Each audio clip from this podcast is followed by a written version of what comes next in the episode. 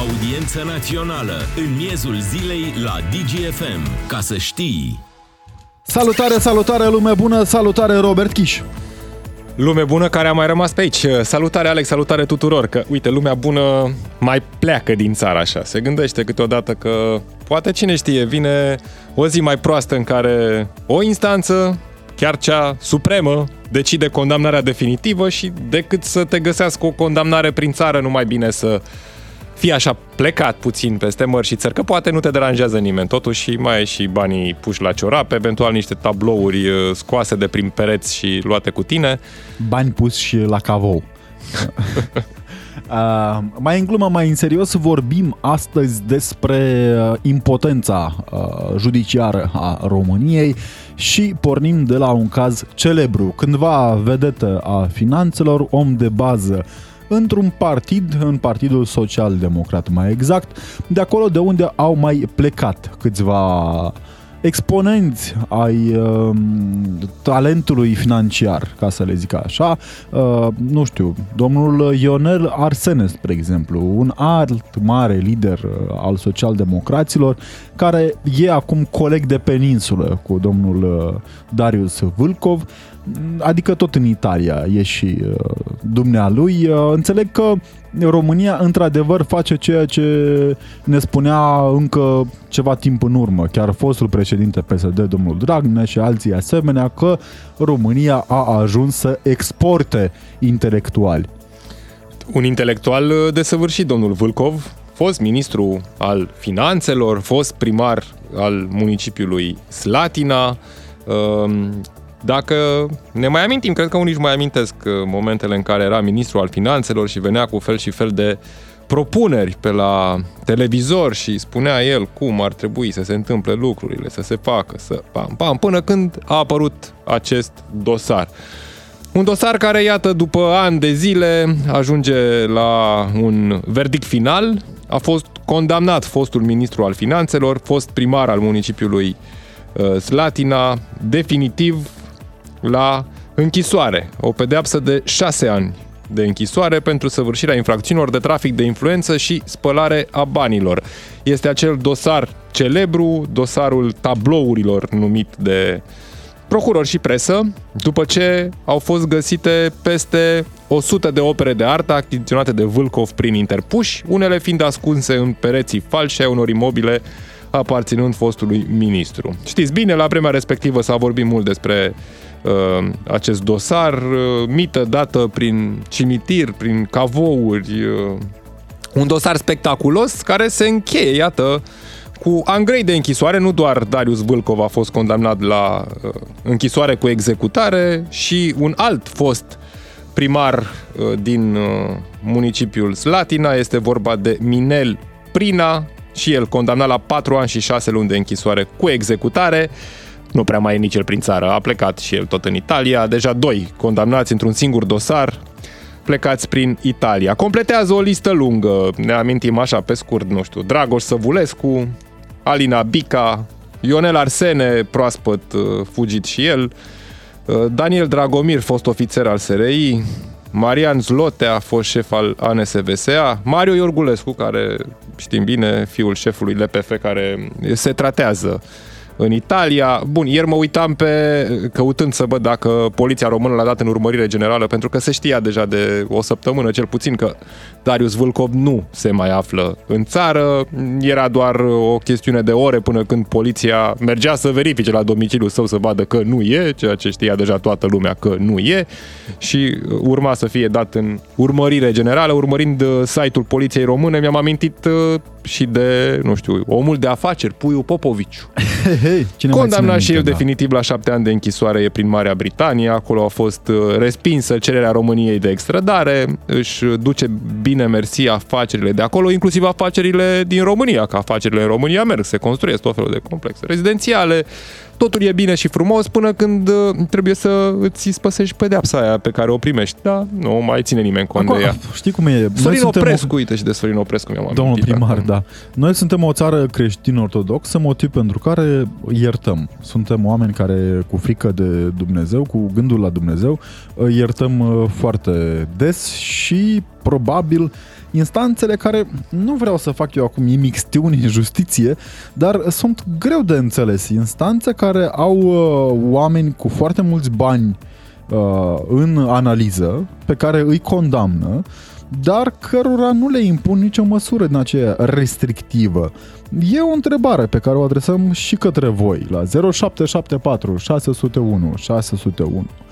De ce credeți că sunt lăsați băieții deștepți sau cu foarte mulți bani să părăsească România înaintea condamnării definitive? Păi uite, îți răspund eu, Alex, pentru că în România prezumția de nevinovăție funcționează până la o decizie definitivă și irrevocabilă Așa este. a instanței. Adică până când, uite, ieri a venit în alta curte și a spus Darius, ai fost Domnul un pic cam Vulcov. corupt.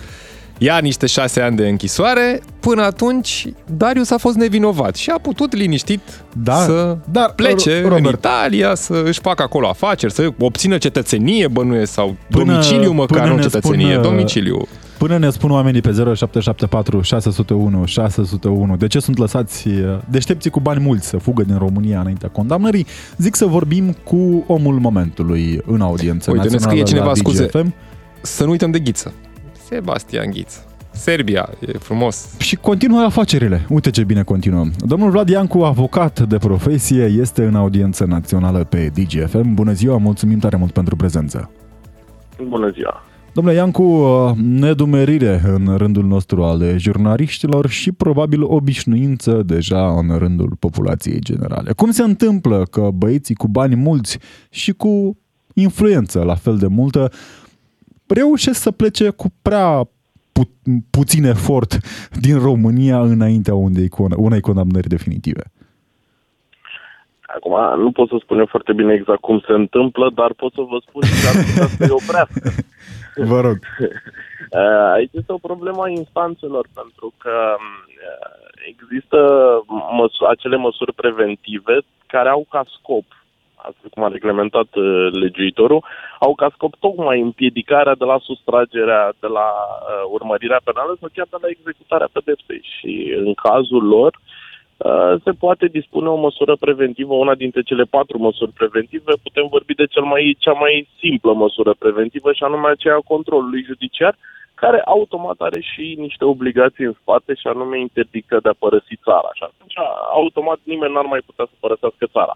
Acum, cum ajung ei totuși să părăsească țara? Probabil pentru că există aceste măsuri preventive instituite. Mai mult de atâta, nu știu nici o să vă spun. Controlul judiciar ar putea fi impus pe toată durata unui proces. La noi, iată, un proces durează ani buni. Ca să te asiguri A- că pe durata procesului nu fuge din țară? Și aceste măsuri preventive se impun raportat la niște condiții stabilite de lege și, da, bineînțeles, ele pot uh, să fie dispuse pe toată perioada acestui proces penal. Uh, controlul judiciar, de exemplu, se reînnoiește din 60 în 60 de zile, uh, odată ce s-a început, uh, uh, s-a pus în mișcare acea acțiune penală și atunci uh, se, poate, se poate face această verificare pe tot parcursul procesului penal, bineînțeles. Există într-adevăr jurisprudență CEDO care spune că odată cu trecerea timpului și acel pericol social al faptei scade, dar asta nu înseamnă că nu există variante prin care să-i oprești, tocmai prin acele obligații, pentru că controlul ăsta judiciar uh, poate să aibă în spate niște obligații și atunci una dintre aceste obligații, revenim la problema dumneavoastră, este fix aceea de a nu părăsi țara. Și poate ține asta la nesfârșit. Deci spuneți că există cadrul legislativ, nu ar fi nevoie de o modificare a legii astfel încât uh, să încercăm să-i mai ținem puțin prin țară, că poate e frumos și pe la noi pe aici.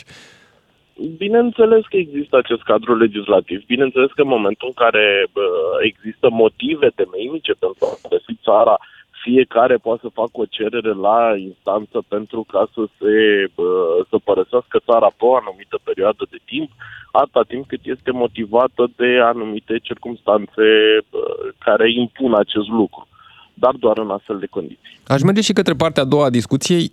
De ce credeți că, până la urmă, autoritățile din România de multe ori se, re- se lovesc de acest refuz al autorităților din alte state de a extrada pe cei care sunt condamnați definitiv în țara noastră? Acum, uitându-ne un pic la așa, cam ce scrie presa, pentru că cam asta putem vedea uh, din deciziile date de către autoritățile din afară, există o varietate de motive. Uh, e de la caz la caz în funcție de, de, de circumstanțele dosarului și steței în sine nu putem discuta exact de un motiv anume și ăla s-a folosit în nenumărat, de nenumărator, pentru că nu este așa. Există tot felul de variațiuni. Că nu a beneficiat de un proces corect. Multe dintre ele cam așa arată deciziile de Condițiile din de detenție și altele asemenea. Da, eu am mai văzut și motive pentru faptul că închisorile din uh, România ar încălca anumite dispoziții din Convenția Europeană a Drepturilor Omului, respectiv articolul 3 sau articolul 5 Există motive și motive, motive diverse. Domnule Iancu, dincolo de uh, grija italienilor pentru oamenii de afaceri din România, pentru că înțelegem că există totuși o parte de rețetă pe care o folosesc toți adică înființarea unei afaceri, vărsarea unor bani în comunitățile locale, pentru că, de ce să nu, vorba aia, e bine să exportăm plus valoare românească în străinătate. Stabilirea poate... unui domiciliu acolo, deja ne înțeleg poate... că e chiar, sunt chiar și rețele de astea care facilitează... Salvează un penal.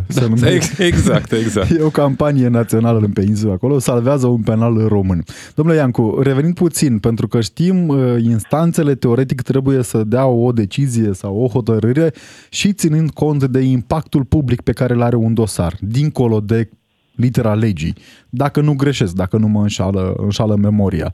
Și atunci, cum se întâmplă că avem tocmai uh, această frecvență atât de mare a cazurilor uh, oamenilor cu influență cândva, cu funcții foarte înalte și cu foarte multă putere, care scapă, care scapă de acest control judiciar despre care vorbeați tocmai dumneavoastră. În schimb, în cazuri mult mai ne de rezonanță, dacă vreți, sau nu știu cum să le numim, cazuri uh, a oamenilor simpli, controlul judiciar se, se impune foarte, foarte des. Adică avem control judiciar pentru fapte mult mai mici sau cu un impact mult mai uh, uh, mic asupra vieții din România.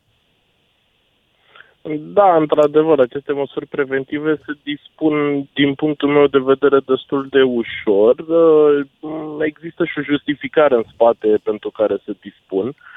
Acum, de ce unora nu li se dispun aceste măsuri preventive, iarăși cred că este o problemă a instanțelor, pentru că acolo ei, judecătorii, cei care dispun și nu...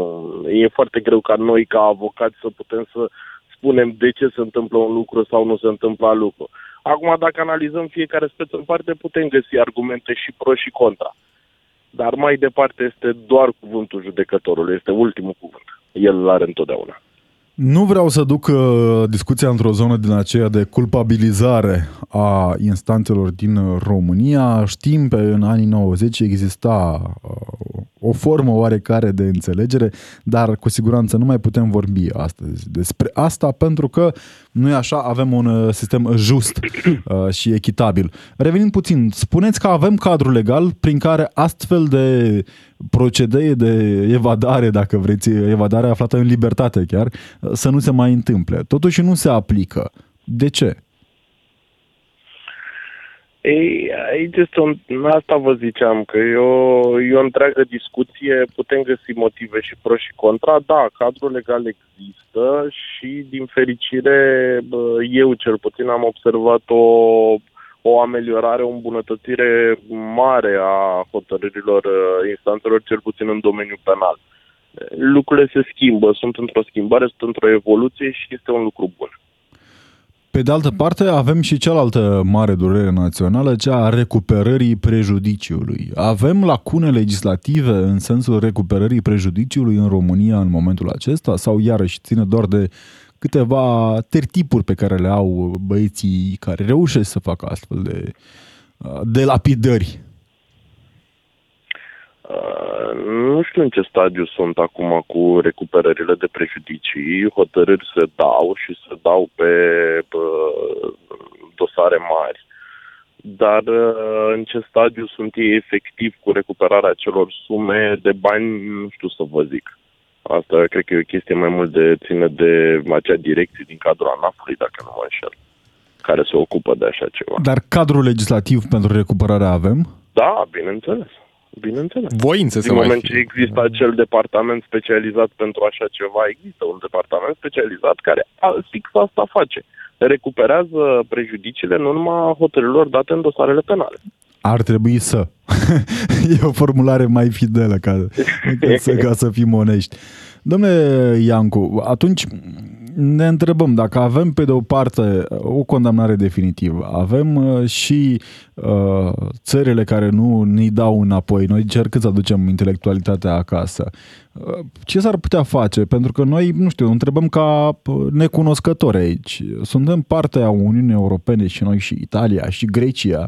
Avem, teoretic, uh, spațiu comun, avem Colaborare, Așa, colaborare între ministerele de interne, între Da. autorități, ca să ai un cadru de schimb de informații, doar că la un moment dat uh, cererea ta de extradare ajunge să fie judecată într-o instanță dintr-o altă țară care spune "Mm, ne. Din păcate există acest lucru, într-adevăr, și sau din fericire pentru alții și bă, trebuie să le luăm ca atare. Eu zic că și o colaborare mai strânsă între autorități între autoritățile statelor ar fi mult mai benefică în astfel de situații. Adică să se mai semneze niște acorduri pentru extradare, Care deși să ele se și există. respecte. care să se și respecte, da. Uh, pentru că uh, vedem că până acum nu prea au fost respectate. Și atunci, uh, oare judecătorii ar trebui să se uite și ei mai atent atunci când uh, poate Asta e clar. pot impune o măsură preventivă? Asta este, uh, asta este clar că ei ar, cam asta ar trebui să facă, ar trebui să analizeze mult mai atent uh, aceste uh, solicitări de instituire a acestor măsuri preventive. Dar uitându-ne puțin și în curtea proprie, România are momente în care refuză extradarea unor persoane învinuite în alte țări? E o practică găsită și în România.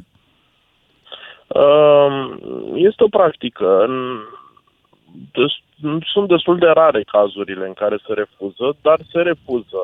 Uh, Chiar acum am avut un, uh, un astfel de dosar în care s-a refuzat, uh, n-am încă motivarea, dar din ce bănuiesc eu, ar, s-ar merge strict pe, iarăși pe încălcarea Convenției Europene a Drepturilor Omului.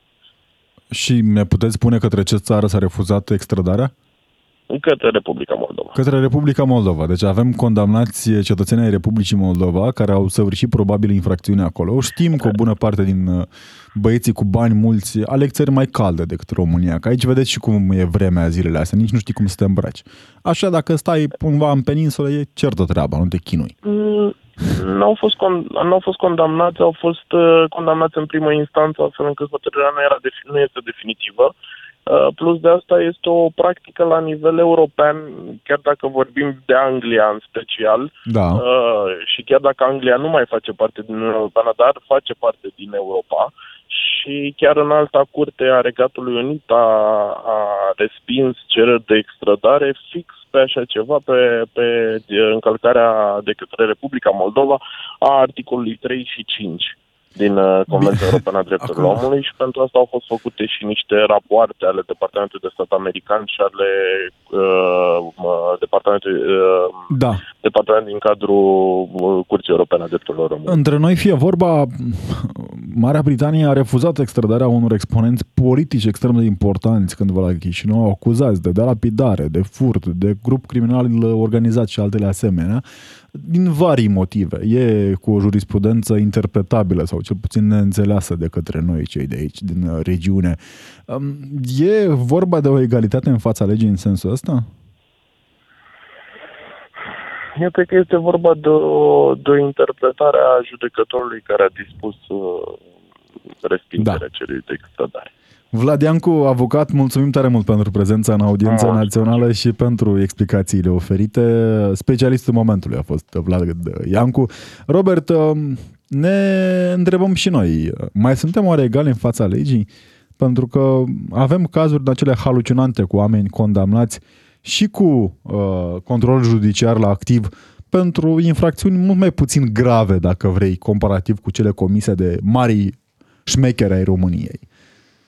Unii, uite, sunt oameni de treabă. Uh, de exemplu, oameni responsabili care își asumă faptele și își asumă până la urmă, cred că și vina, că doi oameni de afaceri din dosarul lui Darius Vâlcov, care și ei au fost condamnați definitiv, s-au predat și se află în arest. Poate le-a zis Darius că, domnule, nu vă faceți griji, vine după voi. Da. am, eu, am, eu un loc, am eu un loc la rece unde dacă e, puteți stați ascunși. Ca să revenim puțin asupra dosarului lui Darius Vâlcov, spunea Robert la început că e unul savuros. Asta pentru că uh, domnul Vâlcov ascunsese tablouri de o valoare covârșitoare pentru cultura românească, unele dintre ele chiar, în pereți falși din imobilele pe care le avea sau chiar în cimitir, în cavou. Uite, vezi, asta înseamnă condiții propice de păstrarea artei. Da, și ne-a scris și lumea pe 0774 601 601. Mesajele voastre le citim uh, în a doua parte a emisiunii, unde așteptăm în a doua parte și telefoanele voastre pe 031 400 2929. Până atunci vă așteaptă Ana Maria Ivan la știrile DGFM. Rămâneți aici! Audiență națională în miezul zilei la DGFM. Ca să știi... Din nou cu voi, lume bună și din nou fără mari condamnații ai României care au luat uh, drumul străinătății. Robert, le plângem de milă aproape că băieților care au furat sute de milioane din bugetul de stat, din banii uh, noștri, din banii românilor și au decis subit că nu mai iubesc țara. Cel mai îngrijorător este că o bună parte din ei s-au jurat chiar cu mâna pe Biblie că vor apărea, vor apăra interesele țării. Mă gândesc aici la ultimul mare caz de condamnat uh, în ultima instanță, domnul Darius Vulcov, care în momentul depunerei jurământului a și jurat, nu? În Palatul Cotroceni, cu mâna pe Biblie, că nu mai țin minte exact formularea de acolo de la depunerea jurământului, dar suna ceva în felul următor. Uh, jur să apăr țara și interesele ei. Apără interesele personale momentan undeva în peninsulă. Domnul Darius Vâlcov, fost ministru al finanțelor și fost primar al municipiului Slatina, condamnat în dosarul tablourile. Și e doar uh, ultimul nume de pe o listă lungă cu condamnați celebri care au fugit din România. Uite, doar Elena Udrea nu prea a reușit, a încercat și ea, pac, a fost prinsă în, pe la bulgar pe acolo, dacă a mers cu mașina.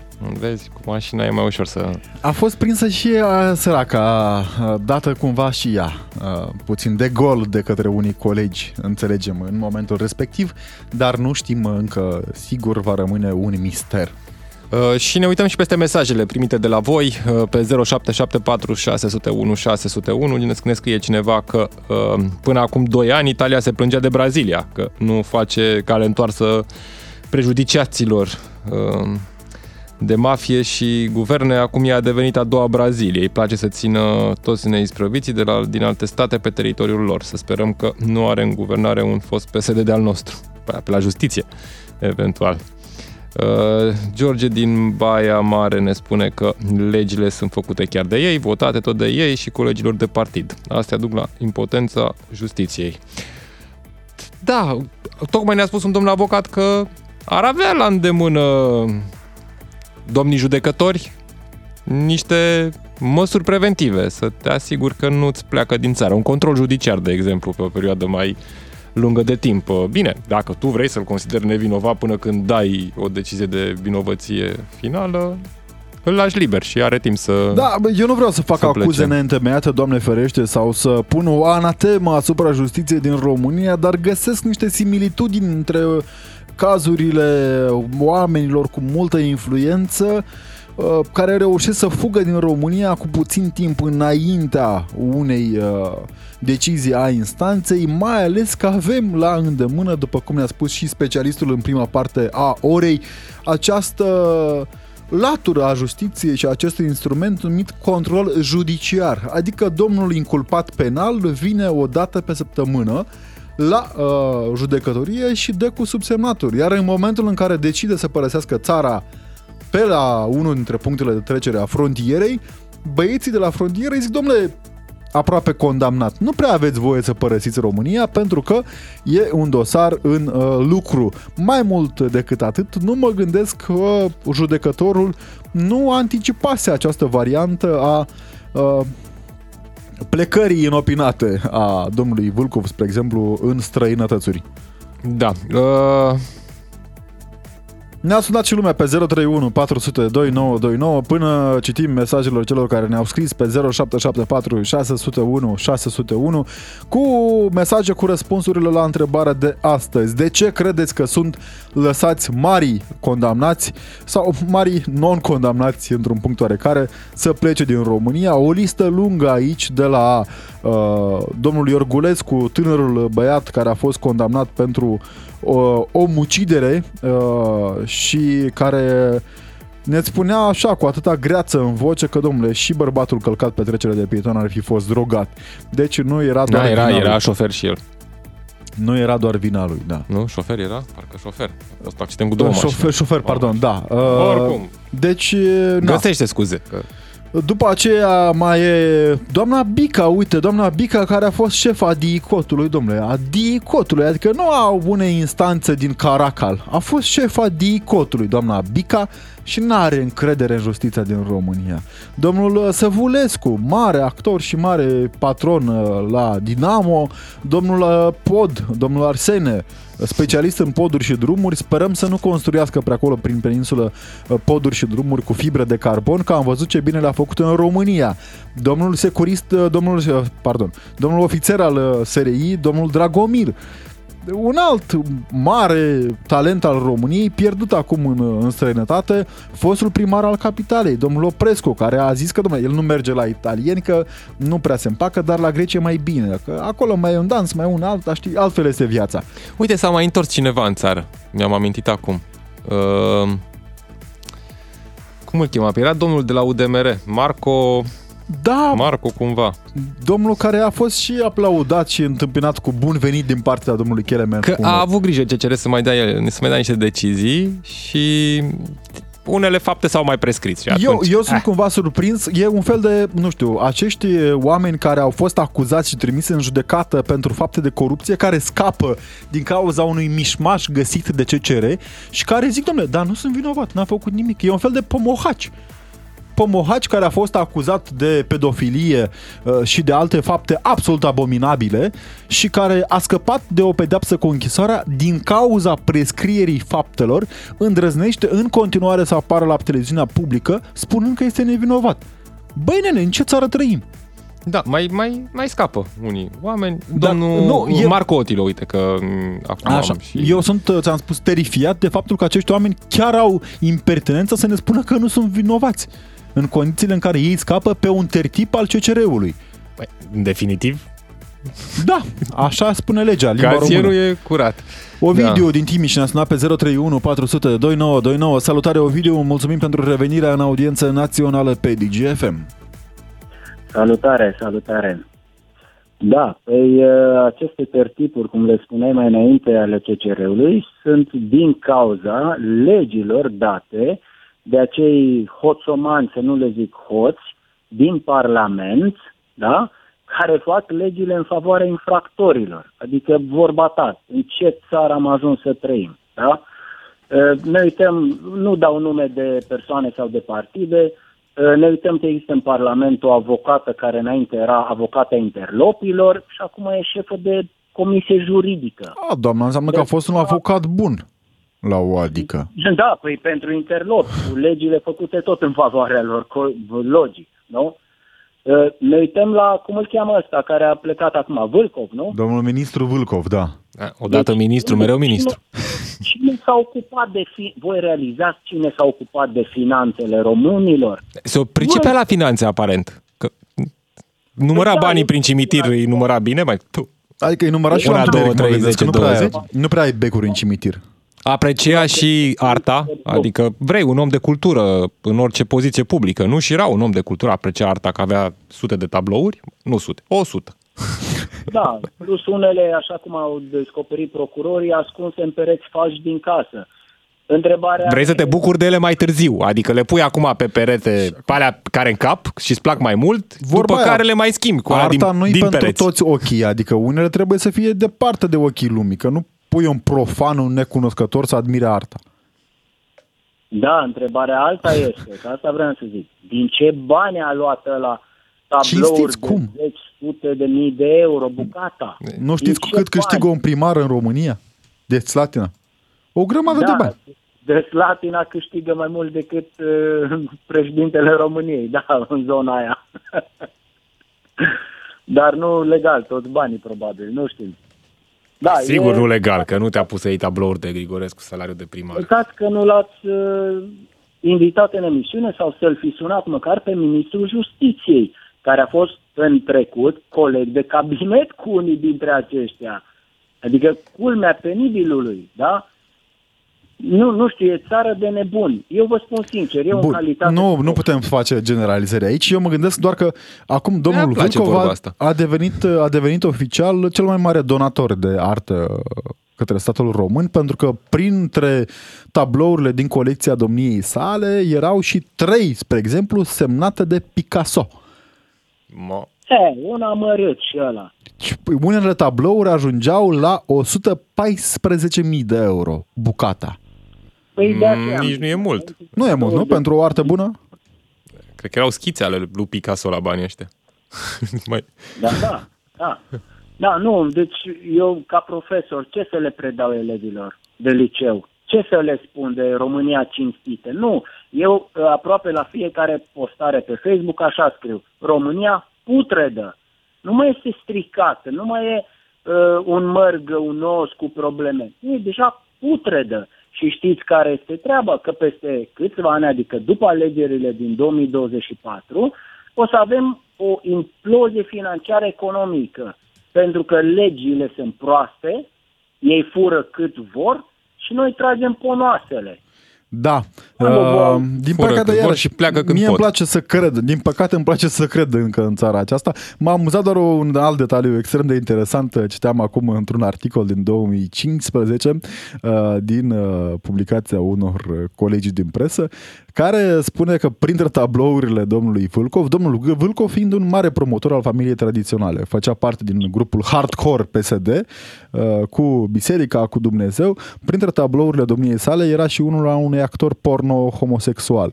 Uh, Victor Hugo îl chema pe actor, nu uh, celebrul Victor Hugo, scriitorul, ci un actor uh, porno. Păi poate s-a gândit la scriitor Da, când uh, a luat Am tablou. uitat că suntem în mijlocul zilei. Actor de filme pentru adulți. Uh, E uh, o formulare mai spre audiența uh, celor de la CNA, spre exemplu. Mulțumim tare mult, Ovidiu. Uite, asta voiam să zic, că nu există discriminare în artă. Ți-am zis, poate nu n-a înțeles cine era autorul. Mergem la Tudor din Tabloul, Reghin, da. care ne-a sunat și el pe 031 400 2929. Salutare, Tudor! Apropo de, apropo de doamna Vico de la PSD, ați, vedeți dumneavoastră, ați, ați zis fără să vreți un lucru, dintr-o foarte bună avocată a ajuns o parlamentară foarte proastă.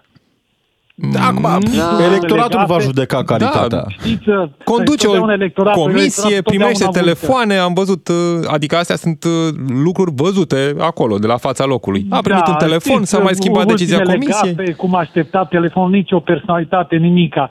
Deci asta e marea problemă, că sunt foarte e bine pentru ei, așa zis și inculpați, și rău pentru noi restul. Ce ciudat e. Dar știți care cred că e situația? Cred că este o conivență o- sau o înțelegere tacită pornind de la niște semnale. Că, măi, fiecare din, uh, din uh, instituțiile, din uh, bă, organizațiile, fiecare își face datoria pe felia lui și în rest tăcem din gură. Curtea Constituțională puțin, președintele a semnat, n-a avut încotro și el atâta să fie liniște, cei de la Consiliul Ju- uh, Legislativ, uh, cei parlamentari atâta, cei de la, ce, de la uh, Curtea de Justiție, uh, de la CZI sau cum se numește? Da, în altă al curte, da. Judecătorilor. Fiecare își face partea, în rest nu mai este nimic. Uitați-vă că în ultimii 5-6 ani, dacă, țineți, dacă stați să vă amintiți, cei care au suferit nu au fost cei care au fost pe baricada, să zicem, a, a ciumei roșii, așa, ca o istorie uh, în uh, arc de timp. Nu, a- nu au fost ei uh, uh, suferinzii sistemului justi- justiția, ci pe ăștia la care au fost, uh, așa zis, talibani, cei care încercau să explice uh, cum stă de fapt justiția, de ce sunt legile date. Dau exemplu pe cel care a scăpat uh, uh, acum uh, nu de mult de al treilea proces uh, ăsta, Dăniles de la Cluj. Da. Pentru Da. ce? Și au fost alți uh, judecători care și-au manifestat opinii politice și n-au sufe- suferit. Dar fiindcă s-a lovit în o anumită parte a presei, faptul că participă la anumite, în anumite asociații, l-au și săltat, au încercat să scoată, să scoată pe o linie moartă. Deci asta cred că e o înțelegere tacită a tuturor factorilor, de aia nu se mai face nimic, de aia nu este e, legea condamnaților sau Uh, și ne trezim, vedeți dumneavoastră și dumneavoastră, a zis, domnule, a scăpat cu chichița de la CCR și gata, mâine poate apărea că n-ai curaj să zici, nu mai pot nici uh, cel de-a din antevorbitor a spus că domnule ăsta a făcut fapta și acum îl putem vota, avem dreptul să-l votăm, că nu a, nu a fost uh, inculpat, nu a fost trimis în spatele gratilor unde probabil era locul, sau și pohomați, că, uh, că nu stau de, n-am stat departe de, de zona lui. Da. Și, deci asta, deci este o înțelegere tacită, fiecare își face Nu știu, nu, nu putem lansa acuze la... cu siguranță, nu cred că putem vorbi generalizat despre o înțelegere tacită. Cert este faptul că avem această tărăgânare a unor procese impardonabil de mare, mai ales Știi? când vorbim de unele așa numite personalități publice. Da, instanțele Dar, sunt supraaglomerate, adică se pot găsi scuze fiindcă nu este, mai de mult ieșeau cât un lider de opinie, formator și spunea lucrurilor de ce cine de vină punea, că atunci dădea o, o putere anume când spune un judecător, un procuror. Țineți minte codruța de ce a fost așa hulită, fiindcă a ieșit totdeauna a încercat să se justifice, să zică, să țină partea procurorilor care erau atacați, fiindcă făceau dosare. Și atunci nu mai există nimeni de partea asta să atragă atenția, măi, nu e bine, nu e bine, acolo trebuie... Noi rezuce zicem, cine știe ce fac? Păi deci să-și facă treaba. Eu aș prefera să-și facă treaba, nu neapărat să vină să-mi spună mie ce nu e bine, ce nu e bine. dar să, da. că ajung eu să constat că nu e bine dacă ei nu-și fac treaba și uh, tot la concluzia asta ajung, că nu e da, bine. Ajunge, tot se bazează că una, două zile se discută, după aceea intră pe, pe, pe făgașul normal. Deci uh, ce a fost a trecut și de acum încolo continuăm. Da. De asta este că societatea românească, într-adevăr, ca și cu pensiile sociale, e, de, e descumpănită, că de fapt ce sunt stare să facă? Ci că au scăpat de ciuma roșie, nu mai sunt, nu sparte, sunt relicvele, sunt personalități din PSD care sunt în ciuma roșie. Mă rog, poate nu la butoanele acum, la butoanele cele mai înalte butoane, dar fiecare din aceste persoane își face, își face pă, pă, simțită prezența așa ocult. Și uitați-vă că e rezultatul, că avem subiecte de discuție și dureroase pentru toată societatea românească. Și ei sunt pensionari special. Da, asta e partea cea mai tristă din ecuație. Mulțumim ei tare mult, special, Tudor. Bine, la revedere. Mulțumim, mulțumim tare mult. Până mergem la Iulian, ne-a scris și multă lume pe 0774 601 601. Ne scrie cineva, bună ziua, problema nu este plecarea lor din țară, problema este de ce nu sunt extradați nici măcar din țări ale Uniunii Europene. Eu aș fi de acord, de exemplu, cu un impozit de 1% din veniturile mele pe următorii 10 ani dacă s-ar construi pușcării moderne, ca să aibă unde să se întoarcă. da. Uh, pentru 1% din populație, procentul din țările SUA, la noi sunt extrem de puțini oameni în pușcărie ca să ne însănătoșim ca popor. Acum nu trebuie să ne facem un obiectiv neapărat din a fi mulți oameni în pușcărie, dar ăia care merită, acolo să fie. Judecătorii doar nu o să-și piardă pensiile speciale și alte beneficii, de părere Marin din Oradea. Altcineva ne scrie că devenim penibil punând astfel de întrebări, pentru că avem o justiție putredă pe mâna, pe mână cu toți politicienii corupți, cu lumea interlopă. Cam ăsta e răspunsul. Da, salutare să ne bage în zona Schengen și după să fugă toți penalii mai ușori, nu? Cum spune Bobo din Charleroi. Atunci nu mai ai restricții nici la, știi, la graniță. Mai Se mai verifică așa din da. câte puțin, puțin câte puțin, dar și chiar dacă uh, am intrat în zona Schengen și am fi partea Schengen, asta să fie ultima problemă, pentru că dacă ar funcționa uh, legile europene privind extradarea corupților și nu doar, pentru că țările acestea, inclusiv dacă e să vorbim despre Italia, nu prea au uh, reticențe în a ține pe teritoriul național băieții aceia condamnați pentru bă, droguri, pentru omoruri, pentru violuri. Pe aceea îi extradează foarte repede. Nu, nu simți, Robert, această diferență de abordare? Poate nu au avocați atât de buni ca cei care își permit poate un avocat uh, specializat poate deja în cazurile de extradare. Da. Ei fură omul de rând, plătește pagubele aduse de ei, ne mai scrie altcineva. E o concluzie tristă. Este adevărat că justiția din România ar trebui să impună anumite măsuri restrictive care să împiedice fuga acestor condamnați, dar oare nu o mare vină o au și țările care efectiv protejează aceste persoane? Oare nu cumva corupția este mai mare în aceste țări? De ce Bulgaria, o țară arătată cu degetul de Uniunea Europeană pentru corupție, a putut să extradeze un condamnat, oare nu cumva aceste țări, Italia, Grecia, sunt mai corupte? Ce ar fi să discutăm și acest aspect, se întreabă un alt ascultător. da, nu știu, n-am auzit niciodată despre mafia italiană, spre exemplu. Andrei ne spune că țin să cred despre mine că sunt o persoană rațională și echilibrată, dar când aud despre acești oameni, cum dispar și prejudiciile pe care le-au făcut, îmi provoacă o furie și un dezgust enorm. De înțeles. Mergem la Iulian din uh, Bistrița, care ne-a sunat pe 031 400 2929. Salutare, Iulian! Vă salut din nou! Salut. Vreau să vă spun că dumneavoastră a spus înainte în ce țară trăim, deci trăim așa în țara în care adevărul este căcat în picioare și minciuna este pusă la loc de cinste. Din păcate, uneori așa se întâmplă, într-adevăr. Deci, alt lucru, noi, societatea românească, acum nu vreau să jignesc pe nimeni, că suntem toți, toți trăim în România, suntem și noi bolnavi cu corupția, pentru că vă dau un exemplu. Munceam undeva, și a venit cineva la mine și mi-a spus așa, te rog să-mi pui mai multă marfă și eu să plătesc niște bani, adică cum ar veni eu să fur firma, să iau banii la negru, deci, domnule, noi prima trebuie să ne vindecăm și noi. Este clar că sunt mulți în țara aceasta care, care au furat, sunt liberi.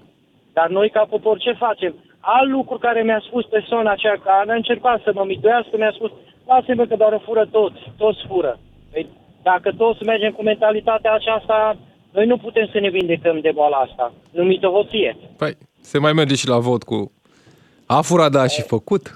Adică mai... Din păcate nu merge. Iulian, da. de fapt, aduce în atenție, pui pe tapet acum o problemă despre care vorbim poate uneori prea puțin, pentru că nici nu ne place așa să ne luăm în jurături. Uh, dar uh, spui tu că, de fapt, acești mari politicieni ai României nu sunt nimic altceva decât o oglindă a poporului pe care îl conduc, nu?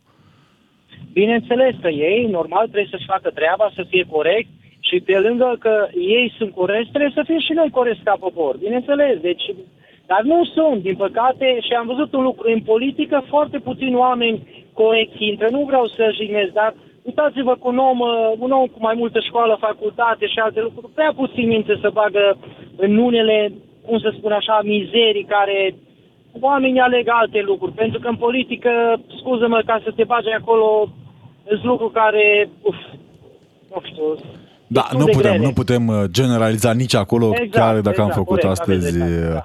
Uh, un uh, light motiv din acest cuvânt, dar avem din fericire încă oameni de calitate și din nefericire corect. avem și da, foarte avem. mulți oameni de proastă, uh, nu Calitate. știu cum să zic, responsabilitate socială, exact. ca să nu numai fac că noi trebuie să alegem oameni de bună calitate, responsabili, numai că noi, nu știu, de 33 de ani nu ne mai trezim, noi, populația, parcă numai, numai PNL, PSD sau nu mai știu, numai pe ăștia îi vedem. Scuză-mă. Sunt și acolo oameni, cu siguranță. Mulțumim, mulțumim tare mult, Iulian din Bistrița, pentru intervenția în audiența mai națională. Mai o vorbă. Lume multă, oameni puțini. Da. E... Cam așa e și prin partidele astea. E și o altă vorbă din zona repului, dar nu pot uh, cita pe, pe radio din considerente de CNA. Degeaba îi condamnăm dacă nu recuperăm prejudiciul, ne scrie altcineva pe, pe WhatsApp uh, și că nu avem legi. Parlamentarii fac legi, magistrații aplică legile făcute de parlamentari. Cine le-au dat pensii speciale mari magistraților? Parlamentarii. Iar magistrații trebuie să scape parlamentarii pentru că așa se fură împreună. Nu? E da. o înțelegere, adică mie mi se pare cumva corect, pentru că au fost multe momente în care să, să se adeverească acest cerc al viciului uh, și al interdependenței, pentru că Ghici ce? Parlamentarii dau legi conform cărora magistrații au pensii speciale, după care alți parlamentari, așa, de ochii lumii, vor să renunțe la pensiile speciale pentru magistrați. Dar nu mai vor alți magistrați mai mari decât magistrații ăștia mai mici care au pensii speciale, pentru că nu e constituțional. Nu, ce să ce cerc frumos. Îmi pare, îmi pare o ecuație mai mult decât interesantă așa. E o realitate în care trăim și în care pare că suntem luați de proști câteodată o concluzie demnă de o țară ca România, pentru că ne auzim și mâine cu un alt subiect, poate ceva mai optimist. Dacă pentru ne auzim că... și în Italia, Darius, te așteptăm acasă. Vino acasă, Darius, măi. Uh, știm sigur o doză imensă de optimist, optimism are Vlad Craieveanu de la Fix, noi a fost Robert Kiș și Alexandru Rotaru. Rămâneți pe DGFM. DGFM.